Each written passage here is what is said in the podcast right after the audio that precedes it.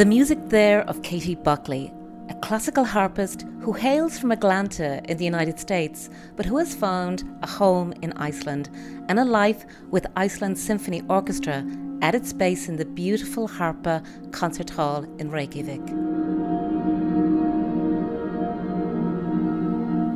I'm Helen Shaw, and this is Mother's Blood Sister Songs, the story of how the genetics of Iceland reveals its Gaelic roots, and how Ireland and Iceland share a culture rich in storytelling and music. You know, I found Katie through her work with Björk, and when we connected on social media, I wondered if she might be related to my collaborator in this series, the Cork composer Linda Buckley.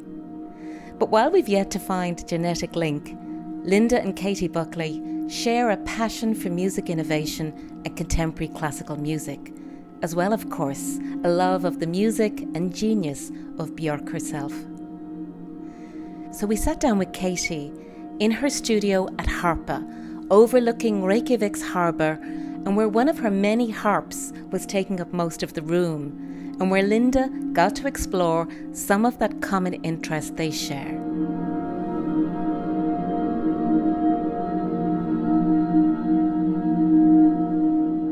Name is Katie Buckley. I am the harpist with the Icelandic Symphony Orchestra, and I've lived here for 14 years. I'm from, was born in Atlanta, Georgia. My father, Richard Buckley, was born in Ohio.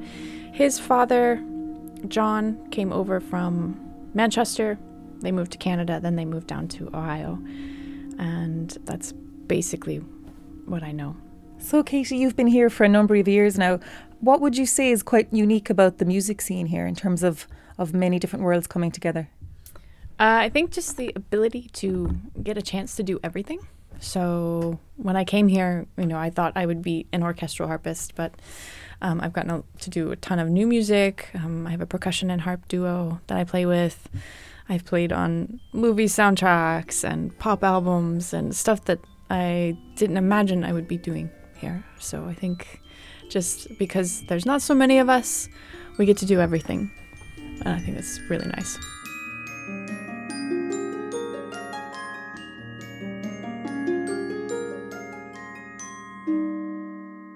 And in terms of your own playing, you've championed a lot of new music and contemporary music across the board in different countries as well as here. Like, do you notice anything quite distinctive about music that's emerging from Iceland at the moment, and maybe in terms of the younger generation of composers? Hmm, I think they're all very, very different.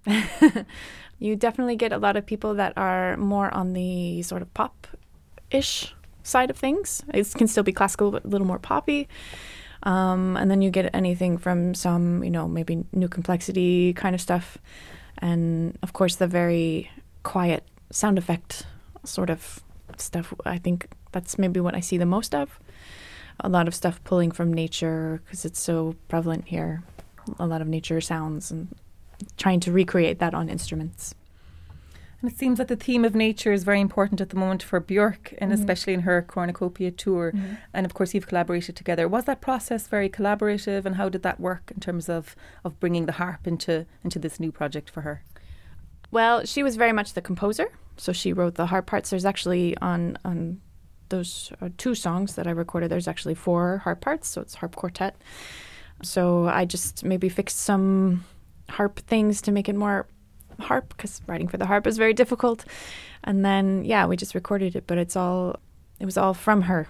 And then maybe I added a few things, but definitely the 99% is her as a composer because she is a very good composer and well trained musician. So, well, there were two songs that we recorded at first with this uh, four harps or harp quartet. So I was recording each part. There was Arisen and then Blissing Me. And she played a little bit of Arisen for me, so I knew sort of where the harp would fit in with that one. But Blissing Me was just sort of, I had no idea, so I figured there would just be, this would just be sort of an under thing going on. And then uh, when it came out, because it, it was maybe two years between, and you know i knew the album was coming out but i actually had no idea if either of these songs would be because you never know i never kn- knew if either of these songs would be on the album and then I heard Blissing Me. I think that was the second one that she released, and it was like harp everywhere. So it's pretty shocking because you, you really never know. You know, there's a lot of times you record stuff and you end up on something and you, you think it's really exposed and then it's like not there at all or you're just playing a couple notes and it's like the only thing happening. So yeah I, I learned that from being here that you have no idea. So i didn't know what to expect but blissing me ended up being quite harptastic. As you can see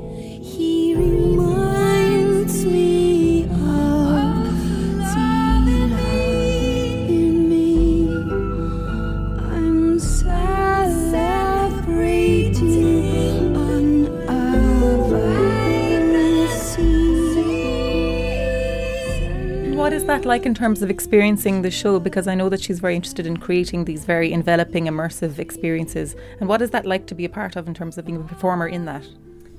It's very frightening, I think, at first for a classical performer to be thrown into this sort of scene with crazy costumes and crazy makeup and I mean maybe opera singers are used to it but not us orchestral sort of classical musicians and for years now, she's taken a group with her of Icelandic young female musicians. Everybody has sung in this choir. I mean, like everybody is in this choir at some point in their life. So, yeah, I, I mean, there were kids on tour that I've known since they were like five, and now they're adults, young adults. But the, the 50 young people that came from Iceland to go to New York, I mean, to be 19 and 20 and live in New York for a month is, I think, a huge, a huge deal. But the music itself, at its heart, is very classically oriented, so it works well playing wise for us. Of course, she's asking the flute players to dance. I'm not dancing. It's not really. it's a little hard, hard to dance with a harp, but it's a different environment. It's a different way of playing because, of course, you're playing to click on stage, and of course, just the feeling of the audience is completely different because they're not coming to a symphony show. They're coming to like Björk. And I remember my first performance outside of Iceland with her was in London.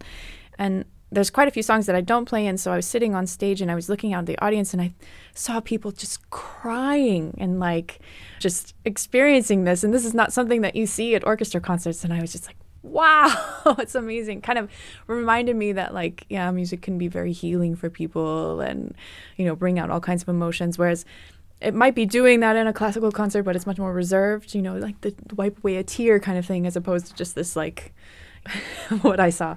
So that was very, um, and then just the sheer number of people and the noise during the concert from them feeds to you in a different way than you know the sort of more strict classical environment. And could you tell us a little bit about what led you to this point? So, what led you to Iceland in terms of your background in music? Like when you were younger, learning classical harp, could you have imagined 20 years later, whatever, you'd be playing in, in pop records and, you know, movie soundtracks and all of that kind of thing? Not in a million years. I I wanted to be an orchestral harpist, and then I found sort of like new music, and I wanted to do the new music thing. And I think had I finished my studies at Yale, I probably would have just moved to New York City and started doing that, and just been in that scene. And so coming here, going back to my original hope of being an orchestral musician and getting to do that, and then also because our schedule is not super heavy, we have lots of time. So I started this percussion and harp duo and we have tons of music that um, has been written for us, and we've been incredibly lucky that so many people have been willing. And then meeting my husband, who's a composer and does really crazy things, and kind of brought me into that world. And yeah, and then also getting to do stuff with the bedroom community and movie soundtracks, and just yeah, I never in a million years would have thought, you know, especially coming from Atlanta, which is very conservative and to you know be able to do all these things. I think it's pretty special. And how did you feel when you first landed in Iceland? Was it everything you had imagined, or, or did you have a kind of a preconception of the place before you um, got here? No, I had I had no idea. So um, the audition was in September, and I came, and I remember it was for some reason it was cheaper if I stayed the whole week. So, of course, when you go to an orchestral audition, you're sort of like, I mean, of course, you're not going to win because there's it's just you know. So I I was like, I just want to go to Iceland and go to the Blue Lagoon because those were kind of the only two things that I knew besides like Björk and Sigur Rós. So yeah, I came and then when I first moved here, I remember everybody's like, "Oh yeah, you should walk up Laugavegur, the main shopping street." And I remember walking to where there's the square, and then up to where the street crosses, and then you go up the hill. Well, I never went all the way up the hill, so I was like, "This is like it." so for the first like month, I was like, "Wow, it's a little small, but I guess I can get used to it." I think I spent my first month in November with my headphones on and a rain jacket, and just like wandering around the city, kind of walking around and yeah. And the bedroom community is a very interesting collective, and it has such an eclectic mix of musicians from composer Nico Muhly to singer Sam Amidon to composer Daniel Bjarnason and, of course, Valgeir Sigurðsson. Maybe tell us a little bit about that group and your connection to them and what you've done with them. So I think even before I knew what bedroom community was, I was recording for them. It was kind of just a call and okay, I'll go and play. So yeah, I know I've played on Valgeir's albums and for the music that he did for the movie Draumalandið. I've played on Daniel's albums, but the orchestra has also played on those. So it's been both some uh, one piece for harp and percussion, and then also I think some I actually can't even remember exactly. So it's it's actually a broad range of stuff. It's uh, always really really nice to play. It's really nice to work with them. And I'd love to hear a little bit about the collective actually that your husband is involved with, Jesper, because they're doing something quite different again. It's quite left field and experimental. Mm-hmm. My husband, uh, Jesper Pedersen, uh, he's Danish but has lived here for quite a long time as well. He's in a group called Slaughter. It's a group of composers that do things maybe outside of the ordinary. And, and for a while, is mostly based around animated notation, but it's not necessarily all animated notation now. But they do a lot of performances with not even specific instruments, but just, you know, anything voice, harp, little small plastic things, anything.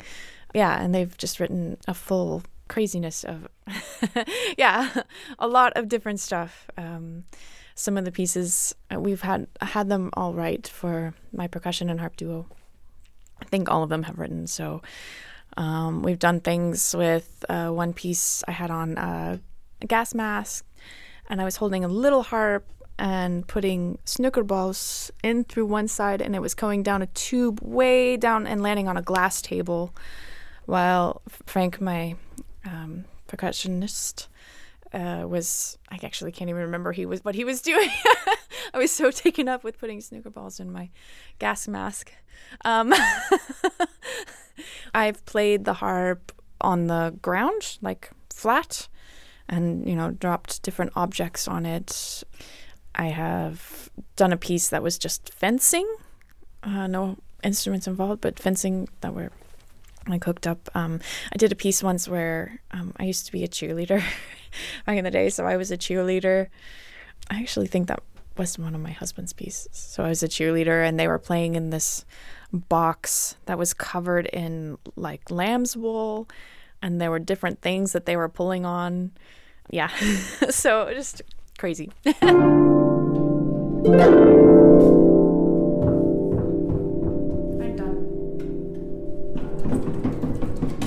great to see that there's an outlet for the conceptual here mm. as well. And why do you think, in somewhere this size, that there's so much surge of creativity in artists and musicians and composers? Uh, I think partially because it's very dark, and if you don't do something, you'll go crazy. And the weather is also not the best for most of the year, so it's a matter of either do something or lose your mind kind of thing. I think that plays a big part. and I think maybe there's a lot of freedom here. I see it even with the kids and like my son. They're kind of free to be themselves from a very young age and nothing is discouraged. So, I mean, obviously like bad behaviors are discouraged, but like it's not a big deal if a guy dances or this kind of thing. It's kind of like gender neutral freedom to sort of do what you want creatively. And I noticed that with people like Ben Frost, who would have moved here from Australia, and he made it his home. And his music, in a way, seems to really suit the the environment of here, especially let's say at winter. I mean, do you think there sometimes is a bit of a generalisation from those outside Iceland in terms of the landscape always impacting on the music, or do you think that's really a reality? I think it's a big reality because it's kind of in your face. You know, the landscape is just like it's right here. Um, you don't have to like go very far to see it if you're in Reykjavik or any other part of the country. So I think it's I think it's just there, so it becomes just part of everything. Yeah, there's no skyscrapers kind of keeping you in a small area. It's just it's here a lot of the, the Icelandic musicians that we spoke to often talked about the fact that they went away to study, but they always felt the pull towards home again. Mm. Yeah, and I mean, I I could understand that. I don't feel the same pull towards home. Of course, I miss my family, but yeah, I don't feel the same pull towards America as they seem to feel towards here. And in fact, I kind of feel the pull towards here. Thanks very much, Katie.